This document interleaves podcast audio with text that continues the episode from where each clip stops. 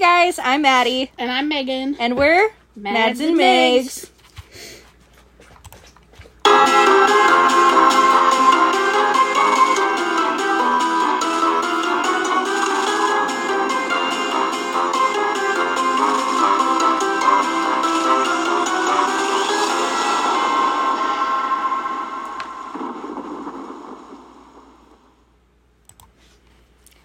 Man, buddy, I think we should have made some coffee before we started this. Yeah, probably.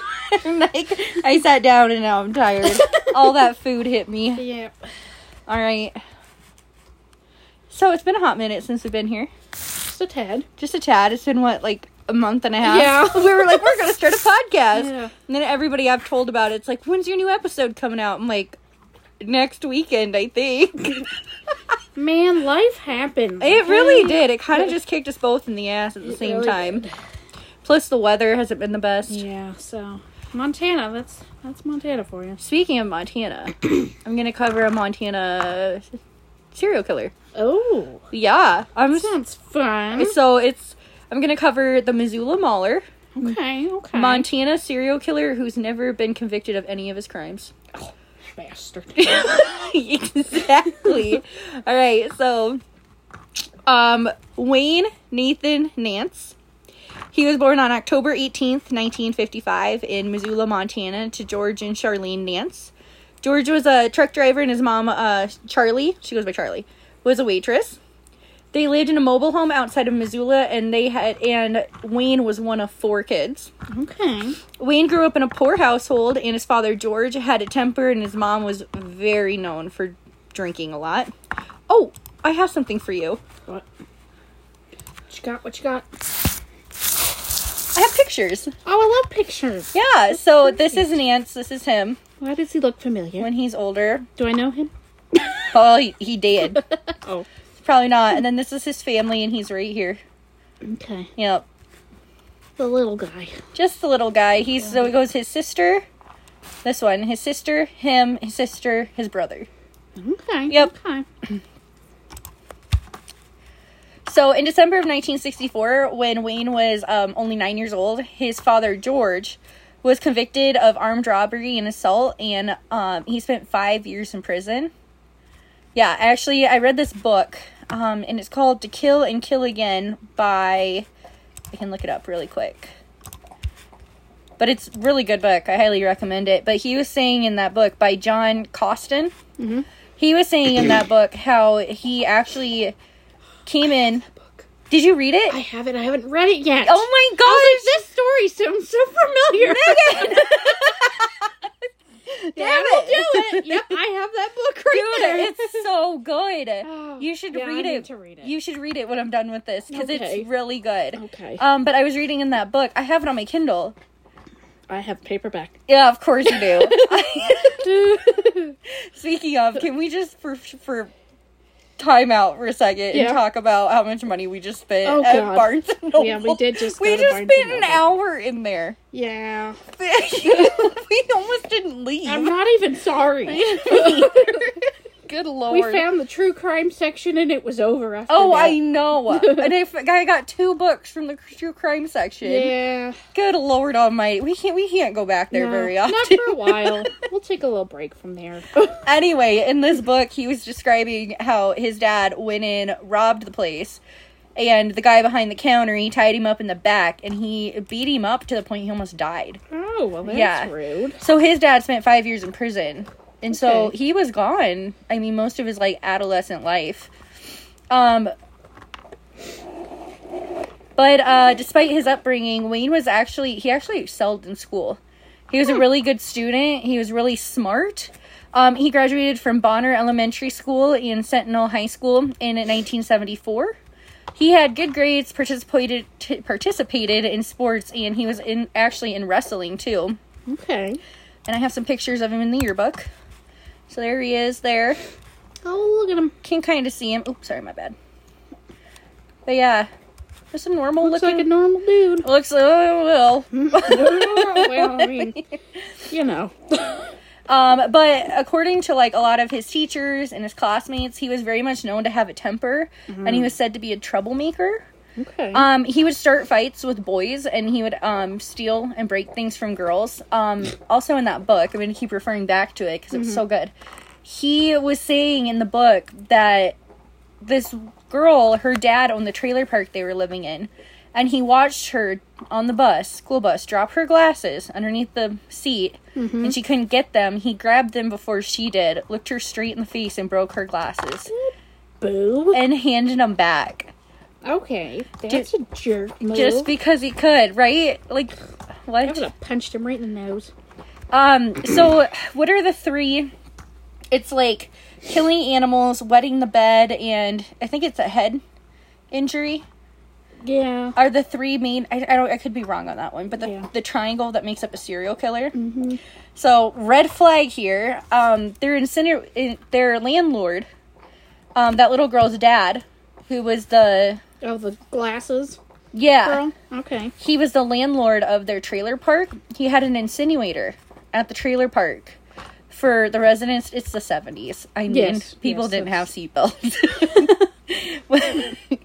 um, he actually had an incinerator so that people could put their garbage in there. Oh. And um, there was this like group of stray cats would stay like there was they would sit up high in the incinerator Mhm. um, and let so when it kicked on the heat would rise and they could stay warm during the winter. I mean Yeah. it's winter in Montana. We get negative forty like it's nothing here. Cold. I it's one thing I hate about here. Sorry. And then it gets stupid hot this summer. Yeah. It just evens out. It just uh, God damn. yeah.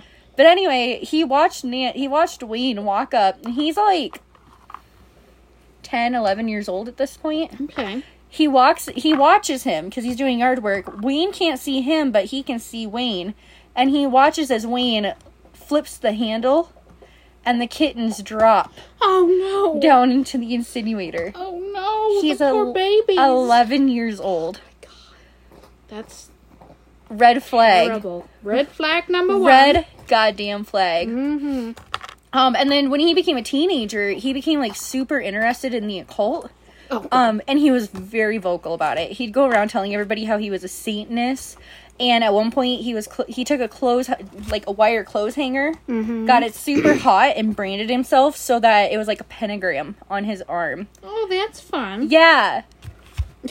and then at the same time, he became obsessed with knives too. Okay. So like he's super smart, but he's just got these like weird. He's just fucking weird. I Yeah. Yeah. yeah. Like he's book smart. I don't know. He's just You can only be one or the other. really it can't be both. And I'm I'm the common sense smart one. I like to think I'm definitely not book smart. Yeah. Um, at the same time, he was becoming obsessed with knives, and um, he would bring them to school and show them off. and at one point, he um, took a hype. Do you know what a hypodermic needle is? I'm sure you do. Yep. He was running. This is so creepy. He was running down the hall, stabbed a boy in the leg with a hypodermic needle, and kept running. And Oh. they interviewed one of his classmates, classmates, Bill, who later testifies against him at one point. Mm-hmm. But he said that he cackled like the whole way he was Of running course he did. Isn't that creepy? That's very creepy. Oh my god. And he would just like brag about how he wanted to kill somebody before his 19th birthday. Because he's 18 at this point. Oh goodness. Like, when somebody says, Not a good sign. I'm gonna kill somebody, you say something to somebody. Yeah. Oh. Oh, he's just joking. Yeah. No, no, no. Oh, that's just Nance. Yeah. All right, which brings us to. um, now down the street, in the same trailer park where the Nance family lived, lived Donna and Harvey Pounds, and their three kids. Donna worked part time at a Christian bookstore, and Harvey worked at a men's shoe store. They were said to be a really great Christian family, and Harvey was actually a deacon at their local church. Mm-hmm. Wayne was friends with the Pound's son, Kenny, so he knew like the layout of the house, and Kenny at one point had shown Wayne where his dad kept his guns. Oh god. Yep. No Um, and at the time they were selling the door, the house, and so they tend to keep the like the the, the house unlocked. Um, on April eleventh, nineteen seventy four. 39 year old Donna Pounds. I actually have a picture for you. Here's Donna and Harvey. oh, pretty. Oh, aren't they just, they look What a so, cute little they look so lovely. Yep. Yeah, Not just for long. not gonna be good here, buddy. Figures. Um, Donna arrives home around 1:30 p.m. Her oldest daughter is at work. Her son Kenny is off in the military. He's uh, I think like a year or two older than Nance was. and the youngest is at school and their husband was at work and so she's home alone Uh-huh. She walks way, her way back into her bedroom and she's cornered um, by somebody who is wearing um, latex gloves and holding her husband's semi-automatic pistol Uh-oh. Yep. He fires she goes to like um argue with him like please don't hurt me, but he just fires one round as a, a warning shot. He he uh, attacks her, ties her hands and feet to the bedpost and rapes her. Oh, He then takes her to the basement and ties her up and forces her on her knees and shoots her 5 times in the back of the head. oh God. Yeah. Overkill. Here's the worst part. Okay. He leaves the pistol in her vagina. Oh, What a piece of shit. what a sicko. What an absolute piece of shit. Mm-hmm. Now later when Harvey got home, her husband, he noticed that his wife wasn't there. And he noticed there was clothesline in the bedroom and he was like, What in the fuck? Like what is going on here? Yeah. He then notices that the gun holster is out from its spot that he keeps it and that the gun is missing. he asked their youngest daughter, who was home at the time with one of the neighbors, to go over to her neighbor's house. Um, and he went down to the basement, and that's when he found Donna, and he decided to call the police. It decided. I Yeah, hope he I- my just bad. immediately. My bad. that was bad wording on my part. He decided, well, I think I'm going to contemplate this. Well, maybe I should. my wife's dead with a pistol in her vagina. Should we? Uh, okay. Yes. Yes. That's the right answer. Oh my god, that was terrible. um, for the longest time, Harvey was actually the primary suspect. Um, the gun was his, and he was said to be having an affair with one of the women from their congregation. So they kind of were suspecting him for the longest time, but they didn't have enough as evidence to prosecute him. Yeah. Oh. There was an eyewitness that said that they saw a man that looked a lot like Wayne walking in the Pounds' backyard, and he was carrying a black gym bag. Sus. Um, and it's, it's Missoula. Missoula's not that big. We've both been there. Yep. Um, news of the murder spread like wildfire. And Wayne went to school and showed his friends, his friend Bill, the pentagram. So he had a pentagram on like his upper arm, and now all of a sudden he has a pentagram on his forearm. And he looked at Bill and he said, "It's done." Oh. Yeah, very ominous, huh? And Bill suspected that Wayne was the one who did kill Donna Pounds. Um, Bill was too scared to say anything to the police um, for fear that he may be Wayne's next victim. But he did tell his high school principal, who told Bill that there wasn't much he could do if Bill wouldn't talk to the police. Yeah. Dude, I just tell the police. Yeah. The police can just take him off the street and you would be done. Yeah. Oh, it gets so much like it, they get so close to getting him a few times. Don't Yeah. they always? It's crazy to me. I just Yeah. what? And then with Wayne only being Wayne only being um, 18 years old, the Mm-hmm. principal was scared that a murder accusation could ruin his reputation if it wasn't true. Oh, who gives a shit? Yeah. Um, with the eyewitness account and other people saying they saw someone who matched Wayne's description, the police obtained a search warrant for the Na- Nance residence. When they searched Wayne's room, they found a bloody glove, a black gym bag, and shell casings that mar- matched Harvey's gun. Okay, so easy peasy lemon squeezy. Ding, ding, closed. ding. You would think. No. After talking with the, the school police, I meant the school principal. That's what I put in my notes. Ah, I know what you mean. yeah, after this, it might as well be the police. After talking with the school principal, they also learned that Wayne was not in school that day for Donna's murder. So they brought him in for questioning to ask him where he was that day. When they asked Wance, Wance, Wance When they asked Nance Wayne why he was out of school that day, he said he was working on a tomahawk for a school project Right. that was completed the semester before. That's okay. Right? It makes so much sense. The police did ask him to take a polygraph test in which he did agree, but they didn't know that Wayne had actually studied how to pass a polygraph Uh. test. Yep. Oh, And guess what? he passed. He sure as fuck did. Um, but despite the bloody glove, the shell casings, and the gym bag, they didn't have enough concrete evidence to Really? convict him. It's 1974. They That's can't stupid. they can't test DNA at this point, you know. well, still, you'd think that's pretty significant evidence, nonetheless. right. And now Donna's murder goes cold. Of course it does. It's fine Poor bullshit. Donna. Poor Donna. So now Wayne's I- Why do I keep calling I don't him know. Wayne. That's an easier name. Wayne. Winks. Wayne. now Wade Nance. Good lord. Uh, he's ni- he's 18 years old and he joins the Navy. He was doing great and was studying to become an electrician while in the Navy, and was reported as being an excellent student and a warm member of the naval train, quote unquote. Believe that? uh, not at all. Um, but all that was about to change when, in June of 1976, Wayne received a subpoena to appear before a grand jury in Missoula. He and one other person were being indicted as suspects for Donna Pound's case and two other murder cases. Eleven grand jurors were selected, and over hundred eyewitnesses were called to testify, including Wayne's old friend Bill and other students and teachers from his high school. Wayne was said to be cold and detached and had no reaction when shown pictures of photos of Donna's corpse. He remained cool, calm, and collected even after they contradicted his alibi on the day of the murder, which was a project he said he was working on from a completely different semester. he had testified on the stand for seven hours. Wow. Yeah. But after a month of deliberation, the grand jury decided not to indict anyone on any of the murders. Why? Yeah. They just, they uh, apparently. Not enough evidence. So I was li- listening to a podcast, and I'll go through my sources at the end. But one of the podcasts is saying how, like, on a grand jury, it's only like eight out of the eleven have to be like yes, and they just didn't get the full eight They people. That get- yeah, oh, that's shitty. yep. But when Wayne went back to San Diego to serve on the USS Robinson, um, when he got back there, his whole demeanor changed. He was said to be acting erratic, and he was caught with marijuana, LSD, illegal butterfly knives, Jesus Christ, Wow. and a pair of stolen naval binoculars. After several fines and two reductions in rank, 22 year old Wayne was discharged for the Army for misconduct. That's a long time coming. Yeah.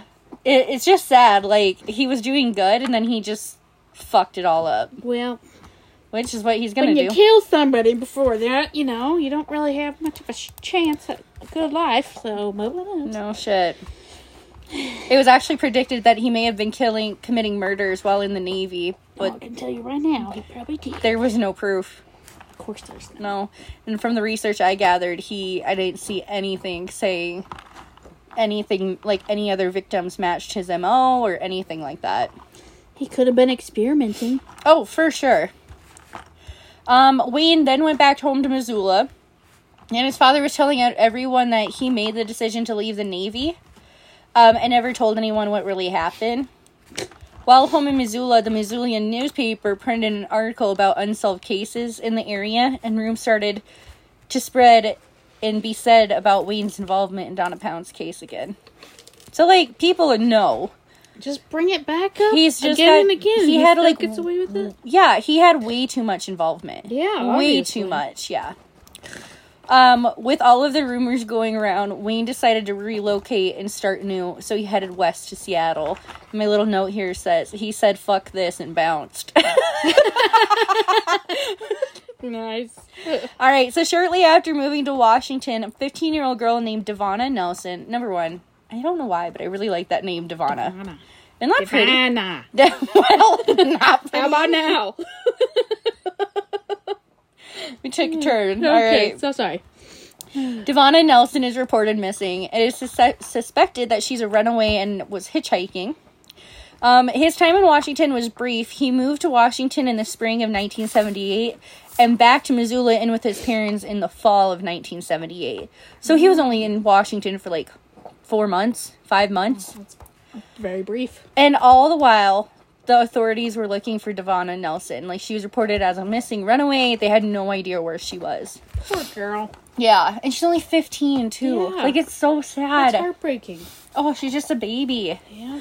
But in January of 1980, over a year after Wayne was in Washington, Devonna Nelson's remains were found by construction workers in a ditch 400 miles east of Seattle on a road that led straight to Missoula. Weird. Wow. But at the time, they couldn't identify the body, and the remains were referred to as Betty Beavertail because her body was discovered near the Beavertail State Park. They had too many jo- Jane Does, so they would just call them different names. We're gonna have a couple Okay. different names involved here. Okay. Um, Montana authorities were confused because no girl matching the description of the remains reported were rep- was were reported, and in Washington was unaware of the remains that had been found outside of Missoula. So the case went cold. Yeah. Yeah, and at the time, like I said, there's no way to test DNA back then. Mm-hmm. Her body would not be identified until February of 1985. Oh my goodness. Yep. Devonna was a runaway, and it was believed that Wayne picked her up around Seattle, headed back toward Missoula.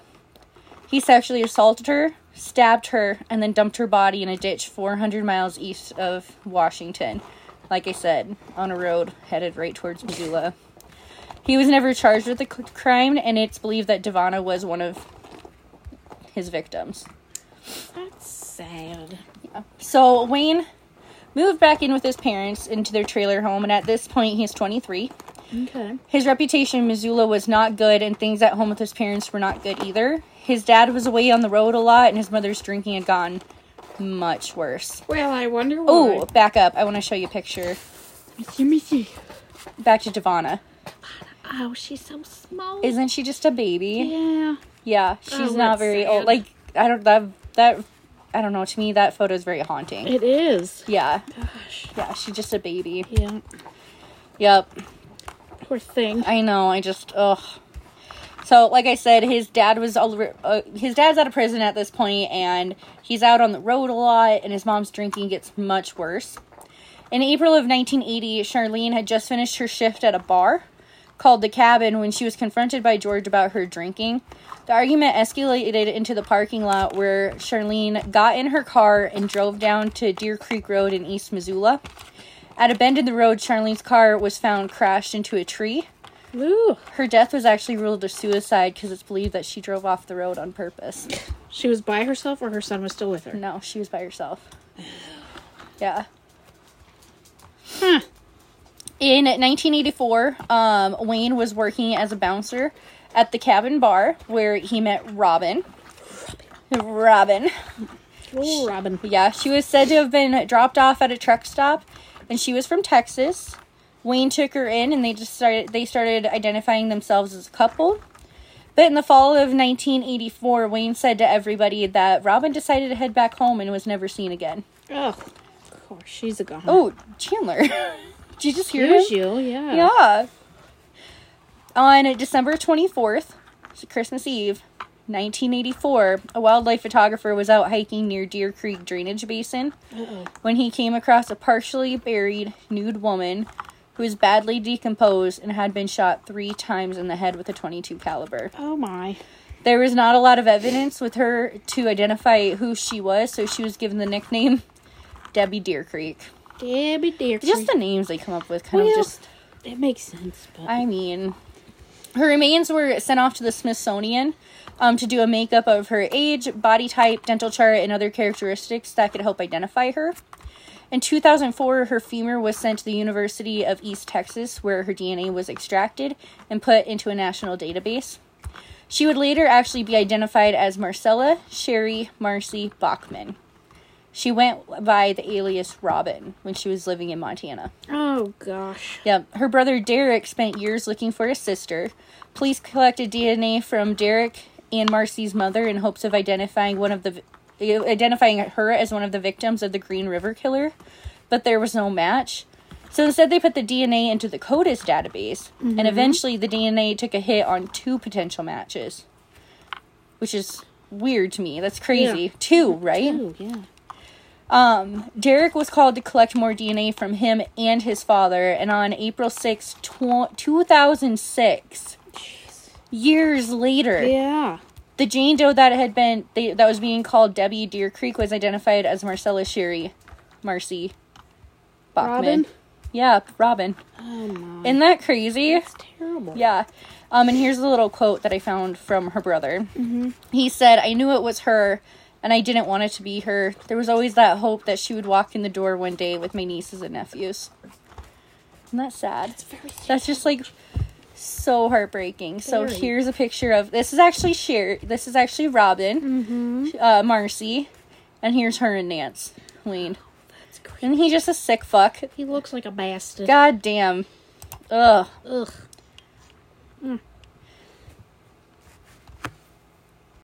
Guess how old uh Marcy was? How Robin. old?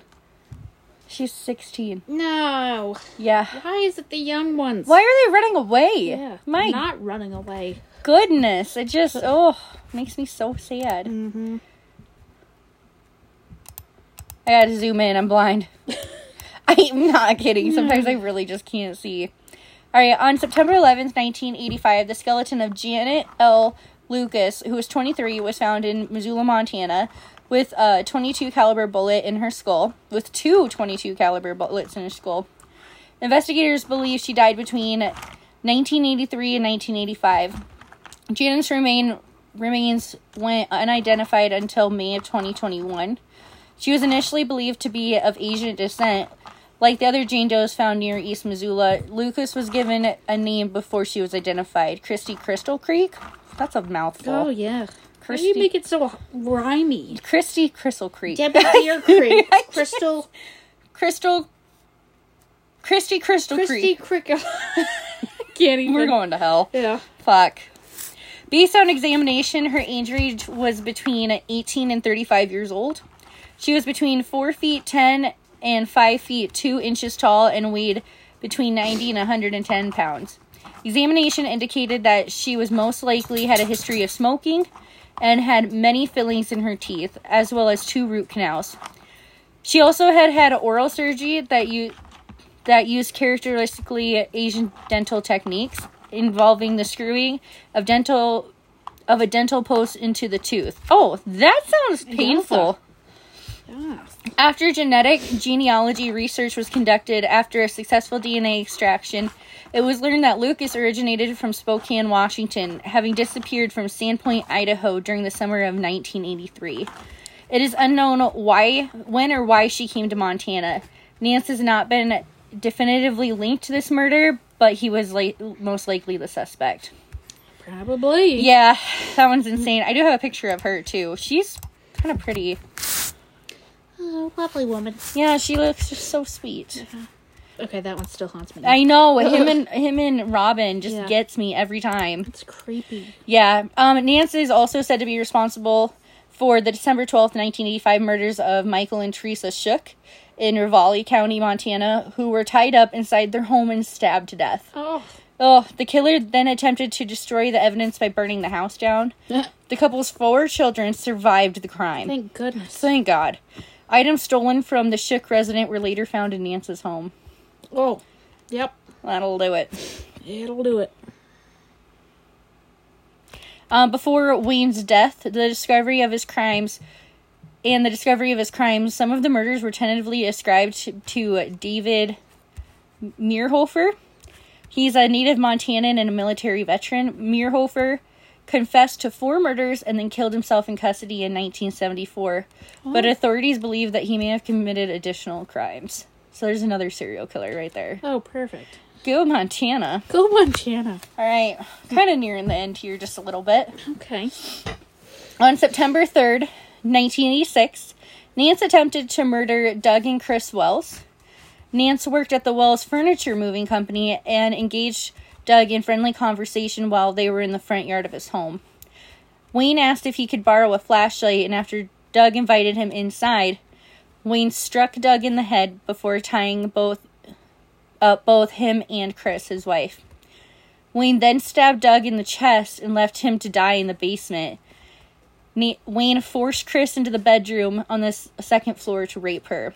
Although badly wounded, though, Doug managed to free himself and load one bullet in a rifle he had been repairing. Mm. Doug staggered up the f- second floor where his wife was being assaulted in their bedroom. Wayne and Doug engaged in further altercations, ending with Doug shooting and, con- and incapacitating Wayne. Wayne and the Wellses were rushed to the hospital where Doug and Chris made full recoveries. Wayne injuries proved fatal and he died the following day. Oh, thank God. Yeah, so it's so crazy. Go. Doug. Yeah, uh, uh. so it's so crazy because he was trying to commit another crime and he was killed. That's what you get. It was yeah, it was and so that's why it's so funny. I love that it's like he was never convicted of any of his crimes, Well, but it's because he was killed. one of his victims gets the last laugh. yeah, because he was killed before he they, he even got a chance. Yeah. Yeah, I think he would have been convicted. Oh yeah. 100%. But I just think it's awesome that he's killed by one of his victims in the end. Yeah, that's a cool ending. Yeah. I yeah, I really really liked it. So, but yeah. Awesome. I like that story. That's yeah. good one. So, um I got a lot of my sources. Of course, I got one from this podcast. It's on YouTube. Well, it's not a podcast, a YouTube channel, but it's called Better Off Red. Um, let's see. I got one from it's called um happyscribe.com, serial killers the Missoula Mauler. Um, and then I got one from another podcast or a YouTube channel, and she was really good. Let me look it up here for you because I watched that whole thing, and she is a forensic psychologist, Ooh, and sweet. she goes into like like the progression of him becoming a serial killer as Yeah. a child and the signs and red flags and Yeah. everything and it was super super interesting i thought Yeah, definitely. yeah so let me look them up here see if i can find her because hers was really good Yeah, sounds like real interesting. oh her name is emma kenny Okay. on youtube yep and then i of course use wikipedia like an idiot Yeah. Yep. Yeah, that's a rookie mistake. yeah. Well, Wikipedia had a lot. It- so, it and then I just stuff, went back so. to these other ones and kind of used them too. But Yeah. Yeah, what'd you think of that one? I liked it. Well, Yeah. now I have to go home and read the book. I you have to. I read it and I thought it was really good. Yeah. Yeah. I thought that would be a good first one. I want to do something like Montana based Yeah. because we're in Montana and something kind. I wanted to do a serial killer, Yes. but I thought that was like a good first one. So, Good way to kick off the series. yep, it is. So next time's your turn, bud. Yeah, I Do- don't know what I'm gonna do, but you guys will find out. You gotta bring it. I'll bring it. Bring it. All right. Well, I'm Maddie, I'm Megan. and we'll see you later, guys. See you next time. Thanks for listening. Okay, bye. Bye.